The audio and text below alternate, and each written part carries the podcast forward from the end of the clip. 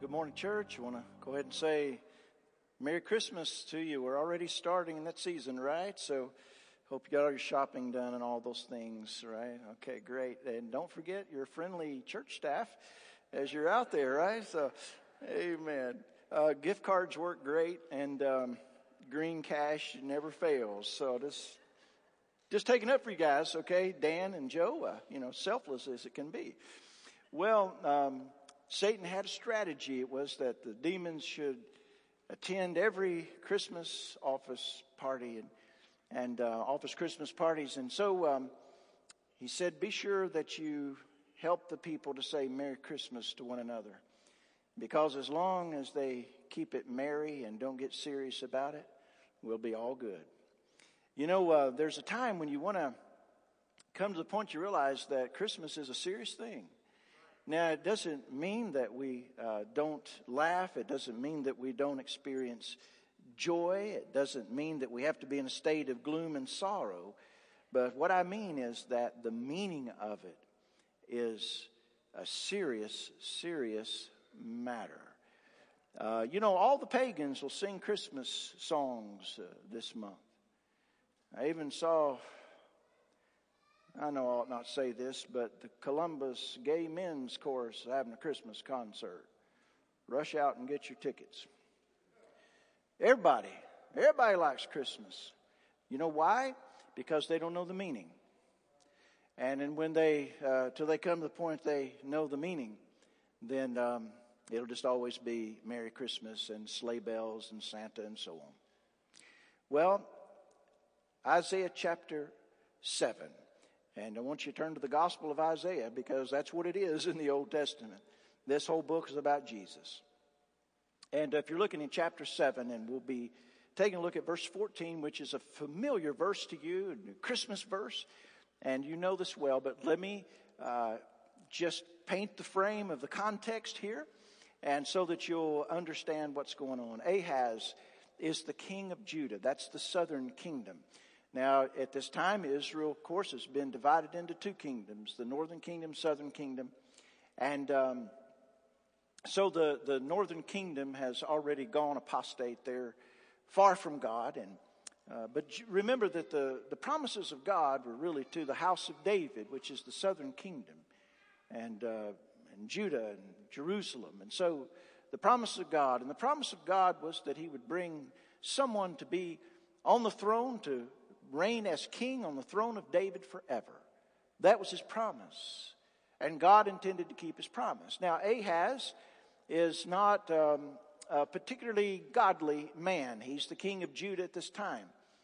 And so the northern kingdom, along with Damascus, Syria, they band together and they want Judah to join them to attack Assyria which would be, let's just say basically this Iran and Iraq today. Now, if you think problems in the Middle East are a current issue, well, guess what? Wrong. Uh, they've been going on since, um, well, Abraham's day. And so here we have this coalition. Uh, they're wanting to, to build this confederation to attack this world power, Assyria. But Judah wants no part of it. And Ahaz wants no part of it. So, as a result of that, the northern kingdom, known as Israel, Samaria, and Damascus, Syria, say, Let's attack Judah then. If they won't join us, we'll just conquer them and gain their territory and their goods and, and so on. And, and so, therefore, we'll have more power and strength and uh, we'll be prepared for the Assyrian assault. Well, Ahaz gets news of the attack and so he's quaking in his boots and uh, all in his sandals and all of, uh, of Judah with him. And so this is when God uh, sends the prophet Isaiah to Ahaz and says to him, This shall not stand. You don't need to worry, Ahaz, because I'm God and they're not. And secondly, I have given to you and to the house of David a promise that you would never cease to exist because the Messiah is going to come through you and through your house. And so God says to Ahaz, I know that your faith is flawed. So I want to do this for you, Ahaz. Ask a sign of me. Any sign. Just anything. Whether it's in heaven above or earth below. Just ask a sign and I'll give it to you. And I'll prove to you and encourage you to believe that the promise that I've made in the gospel is real. So, Ahaz has a different idea though. You see, we don't see it in uh, Isaiah 7 here in this part of the scripture, but Ahaz's idea is this. I don't know about that. Um, I think what I'm going to do is I'm going to get in league with Assyria. And so he calls to, he's going to call to Assyria. And this is what's in the back of his mind right now at this point when God says, I'll give you a sign. And so Ahaz is like, you know, you know, I really don't want a sign. What I really want is some military force. And so he's, he's going to make a, a covenant with Assyria, a pagan nation, to protect Judah. Now, guys, we've studied enough Jewish history in the Bible to know where this is going to go. Right? Because the pagans always keep their word. Right? They always do. And uh, there's no chance whatsoever that Assyria is going to turn on Judah at some point, is there? Well, no, right. And so, um, but Ahaz is thinking that it's better to have the power and strength of man on your side than to put your faith in God. And so here's what Ahaz says to God in, in, a, in just very, uh, it's, it's very hypocritically pious. He says, Oh God, far be it from me to test the Lord and ask for a sign. Now, the Bible does not really encourage us as Christians to ask for signs. God encourages us to believe His Word. Really understand that in the Bible, when people ask for a sign, like Gideon, for example, it's really lack of faith that they're demonstrating there, not taking God at His Word. God sometimes, in His grace and mercy, will condescend to that and I imagine that in the heavens he rolls his eyes and goes, okay, and does it, but it's not the, the way he normally operates. This situation though with Ahaz is different because God gives Ahaz a command. He, he says to Ahaz, ask me for a sign. See that in verse 11. Ask a sign of the Lord. God commands him to ask. And Ahaz basically says, yeah, nah, I'm going to lean on Assyria is what I'm going to do. You can have the spiritual stuff. That's for church. But when it comes to the practical things in life, I think I'll lean on Assyria over here to protect me from the northern kingdom and from Damascus, Syria. So that's the context of verse 14. And so when we get to verse 14, Here's what God says through Isaiah the prophet. God says, therefore, the Lord himself will give you a sign. Now he rebukes uh, Ahaz, but not just Ahaz, the whole house of David, all of Judah. He says to them, it's too little of a thing for you to weary men that you weary me also. In other words, God says, my patience is done with you people. I'm about done here. And so then he says in verse 14, therefore, the Lord himself will give you a sign. Behold, the virgin shall conceive and bear a son, and shall call his name Immanuel. So Ahaz refuses to ask for a sign in his contemporary situation. The sign that God announces here is not for Ahaz. It's important to know that. The sign that God announces in verse 14 is for all of Judah. And not just for that day, but for the future. What God is reminding Judah of in this particular announcement of a sign is simply this. Did I not say that you would never fail to have a descendant of David upon the throne of David to rule and reign forever? Did I not say? And God has said. And so God here is saying to Judah, well then why don't you go ahead and contact Assyria and see how that plays out for you. But as for me, I want to remind you of this one thing. The gospel shall not fail. Whatever choice you may make, Ahaz, is up to you. Go ahead and make that choice. There are consequences to pay. But as for me, I want to reaffirm to Judah and to all of the world that the gospel shall not fail. Has God not said in Genesis chapter 3 and verse 15 that the seed of the woman will crush the head of Satan? God had promised already, and He continued to promise that one that's greater than Moses would come, and that if they didn't listen to Him, they would be cast out from among God's people. Has God not announced? God had also said to the, to the house of David, I will put someone on the throne greater than Solomon that will rule and reign forever. He will be my son. God had already announced. And so now we have here Ahaz saying, I don't know about that. I'm not so sure about this Christmas thing after all. I think I'll turn to the world to get my assurance and my security. And so God says, Go right ahead and do that, but I've got an announcement for all of Judah and for the world that behold, a virgin, the virgin, shall conceive and bear a son and shall call his name Immanuel. Now, I want us to, to break this one verse down into three sections, of course. It can't be a sermon unless it has three points in a poem, right?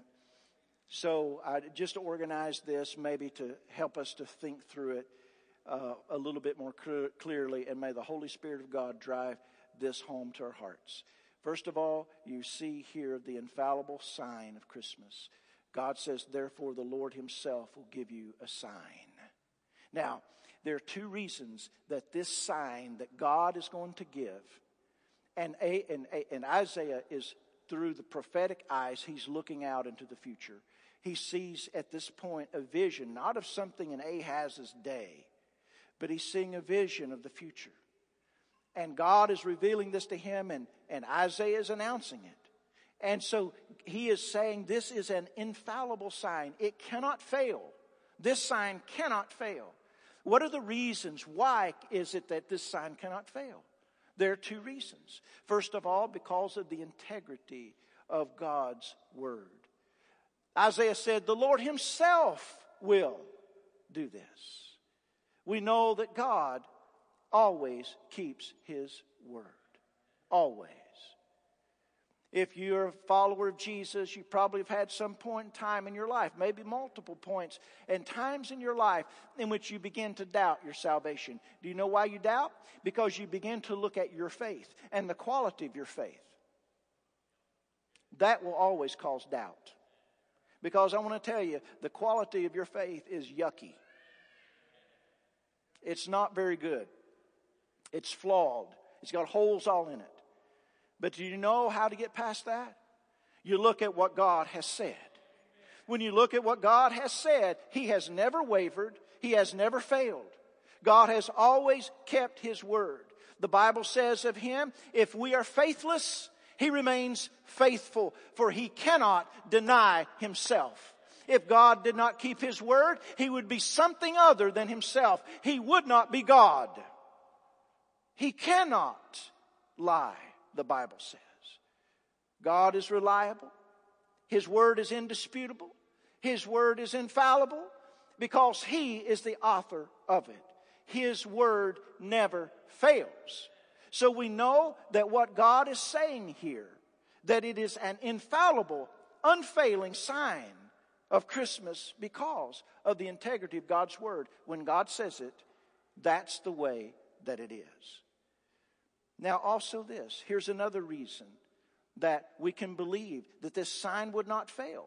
Not only because of the integrity of God's Word, but also because of the certainty of God's word. The Bible here says the Lord himself will give you a sign. He will do it. The first question that we answered was this, is God reliable? And the answer is yes. He remains faithful. He is reliable. But the second question is this, is God able? I would like to think that my word is reliable, that if I say that I will do X, Y, and Z, that I'll do it. But you know what? I'm not always, uh, you know what I, is not always true of me? That I'm not always able. Sometimes people say, well, you didn't keep your word. Man, I wasn't able. I wanted to, or I didn't keep it at the, according to your timetable. Some of y'all ask me to do something, I say, I'll do it, and you start the clock. And if I haven't done it within 60 seconds, then I haven't kept my word. By the way, there are other things going on in life besides you. I don't know if you recognize that or not, but there are. So God is always able, though. See, the problem with us, we're not always able. We're our best intentions, and we always come up short. But God is able. He will give you a sign. The Bible says of God, He does whatever pleases Him. Whatever pleases Him, God does that. The Bible also reminds us, for with God nothing shall be impossible. So not only is God reliable, but God is able. And so when we look at this sign that God is providing here for all of the world, this infallible sign of Christmas, can it possibly be? And not only possibly could be, but it infallibly will be because God has said it. So this infallible sign of Christmas is given here. Therefore, the Lord himself will give you a sign. Also this, what we see in verse 14 is not only the infallible sign of Christmas, but the impossible circumstances of Christmas. This sign was such a sign that it could not be faked. Now, this morning uh, in my Sunday school class, we were talking about the works of the Holy Spirit that are not really the works of the Holy Spirit, they're faked things that people do. And so we were talking about this, this sign, though, that God's given, He's going to give one that cannot be faked. No, no one can produce this. God has given a sign that's impossible. Now, let me explain to you why this sign is impossible. His sign is, Behold, the virgin shall conceive and bear a son, and shall call his name Immanuel. Now, if you'll read commentators, boy, they just have all kinds of things to say about this in order to try to bring this down to the dirt level so that it's not even a sign at all. But it has to be something that's impossible or else it's not a sign. And so God has given something, a circumstance here that would be impossible to duplicate, impossible to fake. Something that when He does this, we would know that it is God who has done it.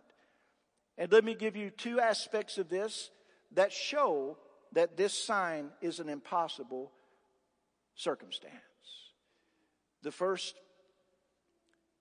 aspect of this showing that's impossible circumstance is the miraculous pregnancy. Now, the Bible says here, the virgin shall conceive. Let me um, give you something here that uh,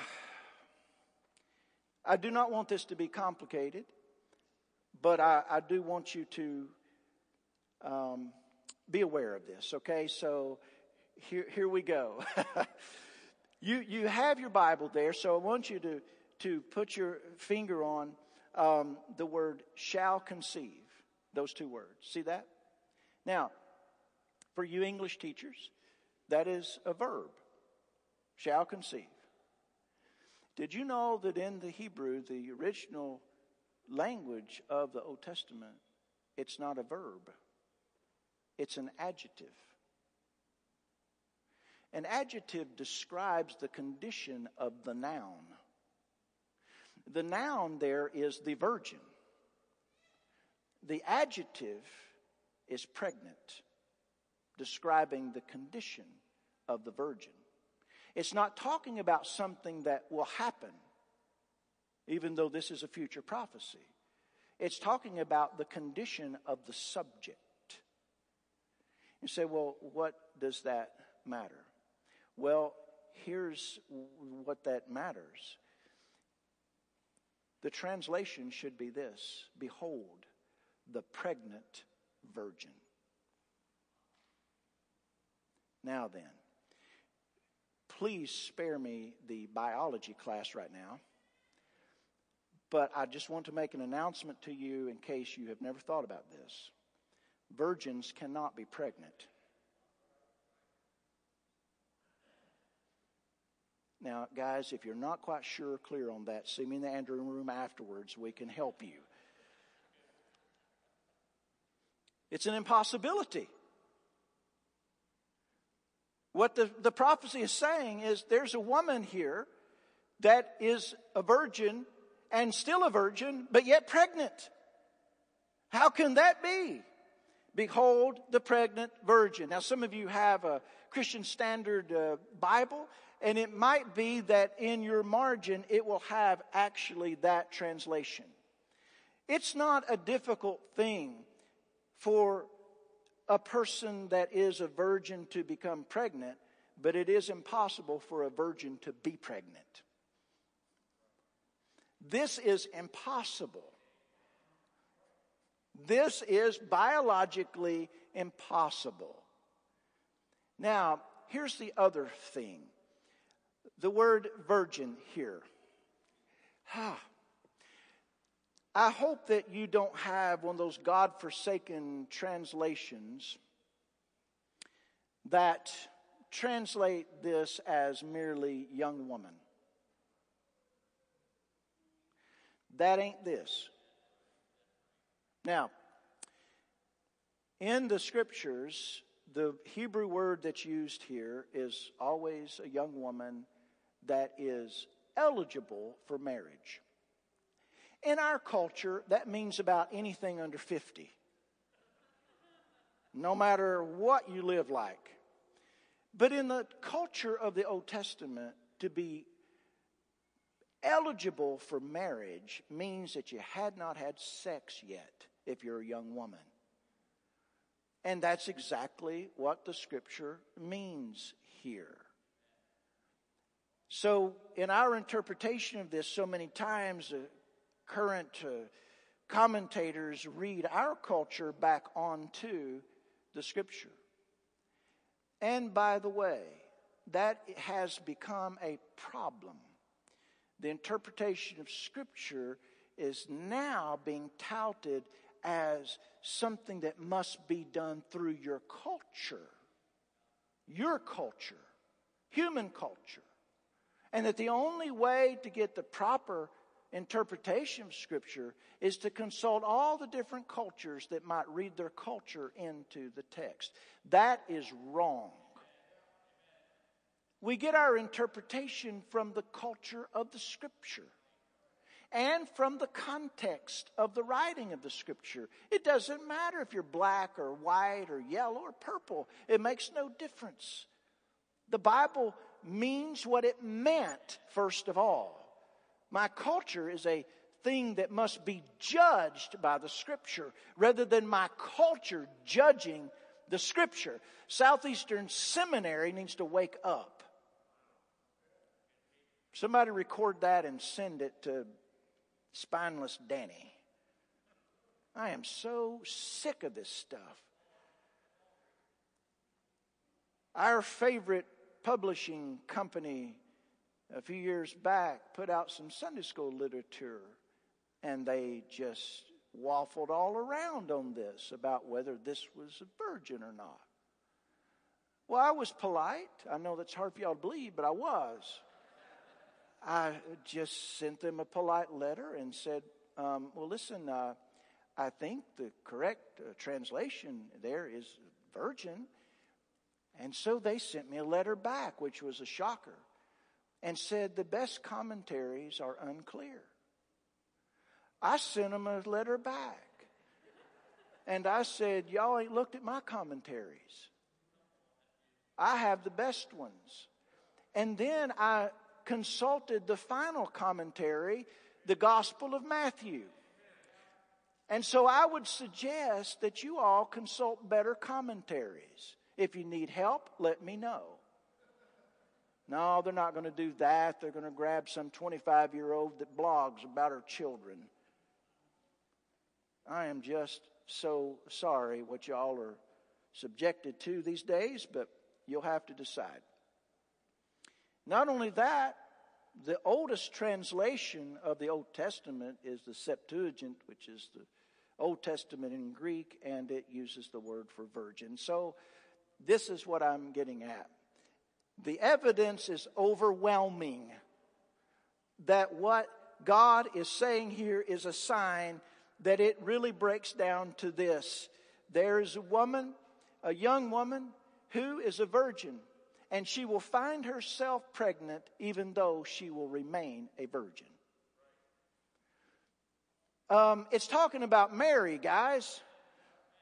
Lord have mercy. But there's something else here.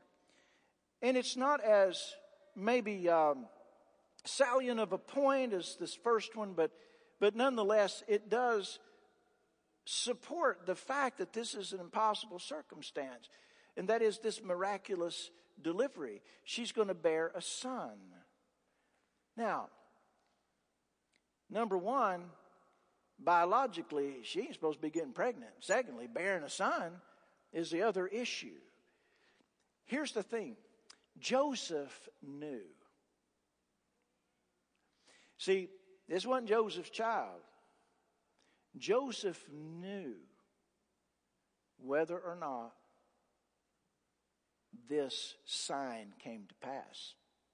See, because the scripture says in Matthew chapter 1 and verse 25 that Joseph called his name Jesus when he was born. Now, one, if a girl is born, this bad news. Because it ain't no sign, all right?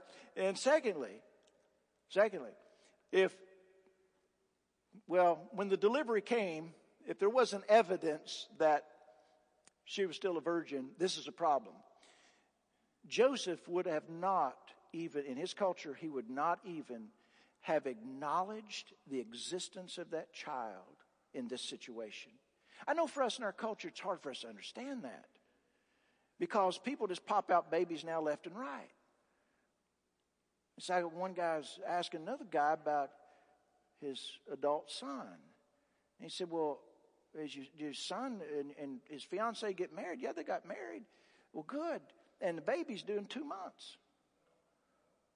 And his friend said to him, Man, that's awfully fast. I'll guarantee you the next one will be nine months old. See, people, people, we don't have any kind of class about ourselves anymore about these kinds of things. In the, in the Old Testament, in those days, this is a big deal. This is a big deal. And so Joseph, even by naming the child, shows the acceptance of the sign. So the importance of all this is, is simply this. One, the trustworthiness of the Bible. God had said, This is the way that it will be an impossibility, and I will bring it to pass as a sign to the entire world. And so God is reliable in what he says. Secondly, this is an important point that it is that this validates and verifies the fact that Jesus is the Savior. You see, if Jesus is not born this way, then Jesus is simply a contributor to all the sinfulness that we already have going on in our world. He's no savior. Maybe he was a good man. Maybe he was a good martyr. I, I, don't know. Maybe he was some kind of social genius He could get people to follow him. I don't know. But he's not a savior. If there's no virgin birth, there's no savior. This is not the fulfillment of the promise of God. This is something else if this is not the virgin birth. This is why this is a fact. You may trust Jesus and not know a lot about the virgin birth. You, you could do that. But if you reject the virgin birth, it shows that you have not trusted on Jesus. You can't reject the virgin birth of Christ and be a Christian. You can't reject this and be a follower of Christ. Why? Because you are believing on another Jesus.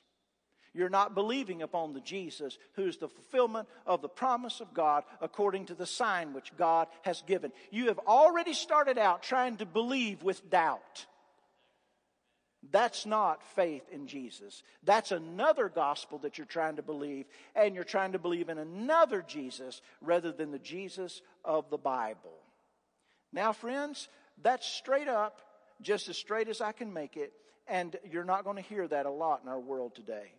But it's just reality. You have to believe on this Jesus according to this sign, according to the word that God has given in order to have the salvation that God describes in His word. You can't do everything else your own way and then come out at the end and get the salvation that you think God owes you. It doesn't work that way. The impossible circumstance of Christmas, God puts this in a circumstantial situation that's absolutely impossible that it would ever be fulfilled apart from God. And that is a serious matter. So let me, let me do this. The infallible sign of Christmas, the Lord Himself is going to give you the sign. The impossible circumstance, behold, the pregnant virgin. Now look at this. The incredible Savior of Christmas. That leads us to this. His name they shall call his name Immanuel. Now, this is a sign because we, number one, we don't know anybody else in all the Old Testament whose name's Immanuel. So th- this is, there's definitely a sign, even the name here.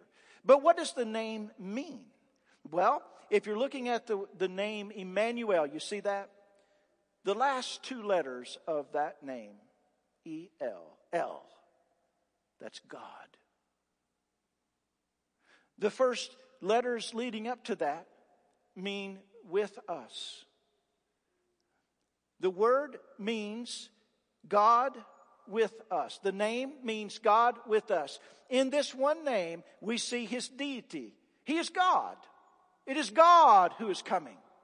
It's not just some random woman somewhere in Judah who happens to have a kid during a tough time. This is God with us. It's not God sending down an angel to try to help us. It's not God sending another prophet to try to instruct us. It is not God sending a social worker to heal us. It is God Himself with us. This is the announcement. The sign of all signs of the gospel is God with us. People asking, looking for a sign. Look at Jesus. He is the sign. God with us his deity and his humanity, he is with us. The miracle of all miracles, the impossibility of all impossibilities is simply this that somehow the second person of the Trinity, the Son of God, would wrap himself in the frail flesh of humanity and take upon himself even a human soul and a human nature Two natures in one being the nature of deity and the nature of humanity, unmixed, but yet existing, coexisting in the one person, Jesus of Nazareth. When we look at Jesus, we see God. Have I been so long with you, Philip, and you still have not seen the Father? I and my Father are one. He who has seen me has seen the Father. God with us. There is no solution for human sin. Legislation will not cure it. Protests will not cure it. Twitter rants will not cure it. Psycho analysis will not cure it. Public education will not cure it. The only cure for the dark, twisted nature of humanity is God in human flesh living among us the perfect life. And by the way, he lived it out of his humanity. He did not cheat and reach over into his deity. He lived perfectly through his humanity alone. Went to a cruel cross in his humanity and suffered the wrath of the judgment of heaven upon his person. in the place of all who would believe upon him, so that he would be judged instead of them, and rose from the dead on the third day, proving not only is he the Savior, but he is also the Lord. That is the incredible Savior of Christmas. There is one God, there is one mediator between God and man, and it is this man, Christ Jesus, who gave himself a ransom for all. Christmas is a weird time. Random people give you gifts and you feel obligated to give them one back. We call it gift exchange, not gift giving. Do you know that? The hardest thing to do is to take a gift from someone and have nothing to give back. You feel embarrassed. You feel a little humiliated. It's awkward. You feel bad because did you forget them? You feel things like, man, they think a lot of me. I never, they never crossed my mind. And so it's a terrible feeling when somebody does that. And so you stress and labor thinking not to whom shall I give during Christmas, but with whom must I exchange? And you try to think through that. God help you if somebody gave you something and you didn't have something to give back. You'd go rushing over to Walmart and get a gift card in a jiffy because you are not going to owe anybody. That's what Christmas is. Get through it without owing anybody except the credit card company. That's what that is. Because we just don't like the feeling of receiving something and just humbly saying thank you. I didn't get you anything. Thank you for thinking of me, though. And so we have a hard time with that.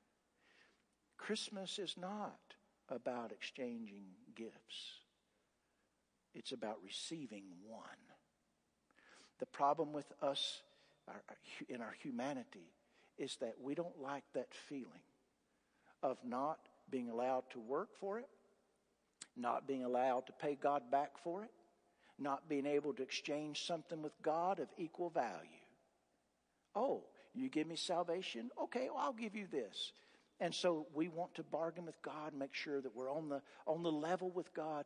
My friend, salvation, there is no level. It's all from up there down to here, period.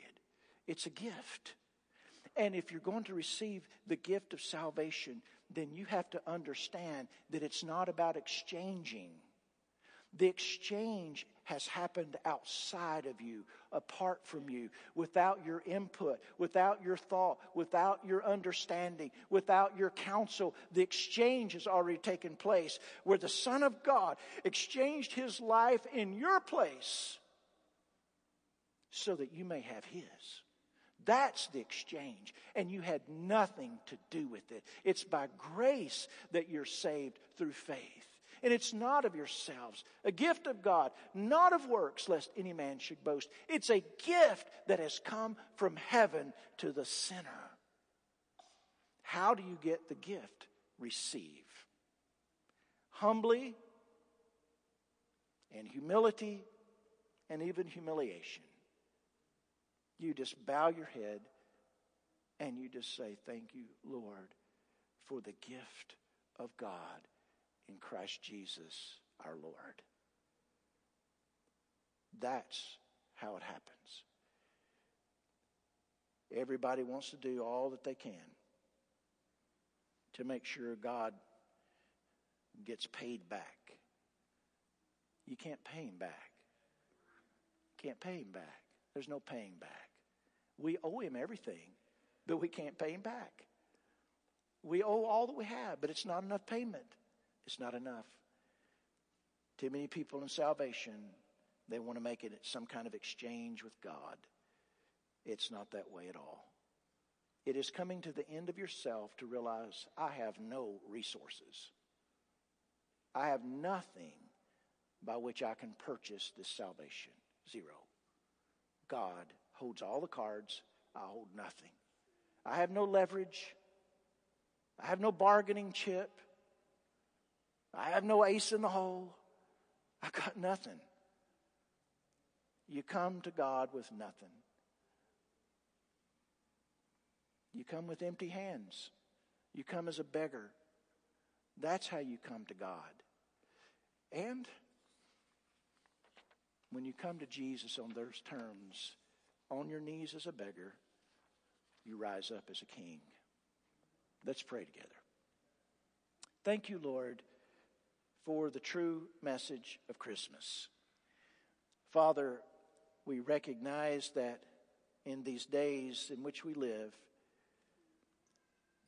the Godhead is not just veiled in flesh, but he is hidden behind the curtains of the activities and traditions that surround the human celebration of Christmas. Father, I pray that you would cause us to take this situation in which we find ourselves for Christmas more seriously. That, Father, rather than mere cheerfulness, there would be joy. Father, rather than the surface emotions, uh, that there would be a deep blessedness. Father, I pray for those who have not yet received your gift. May you call them today. May they see in their heart the, name tag with their name on it, nailed to the cross. Father, I pray today that you would stir in their heart and life, that they would so see the treasure of Jesus, that he is worth rejecting and leaving all other worldly things behind, that they may have him and the power of his resurrection. Father, may the Spirit of God work in an undeniable and irresistible way upon those whom you would call today. Father, I pray also for those of us who are your saints that, oh God, in these days we would live holy lives because Immanuel, God with us, has come. I pray this in Jesus' name. Amen.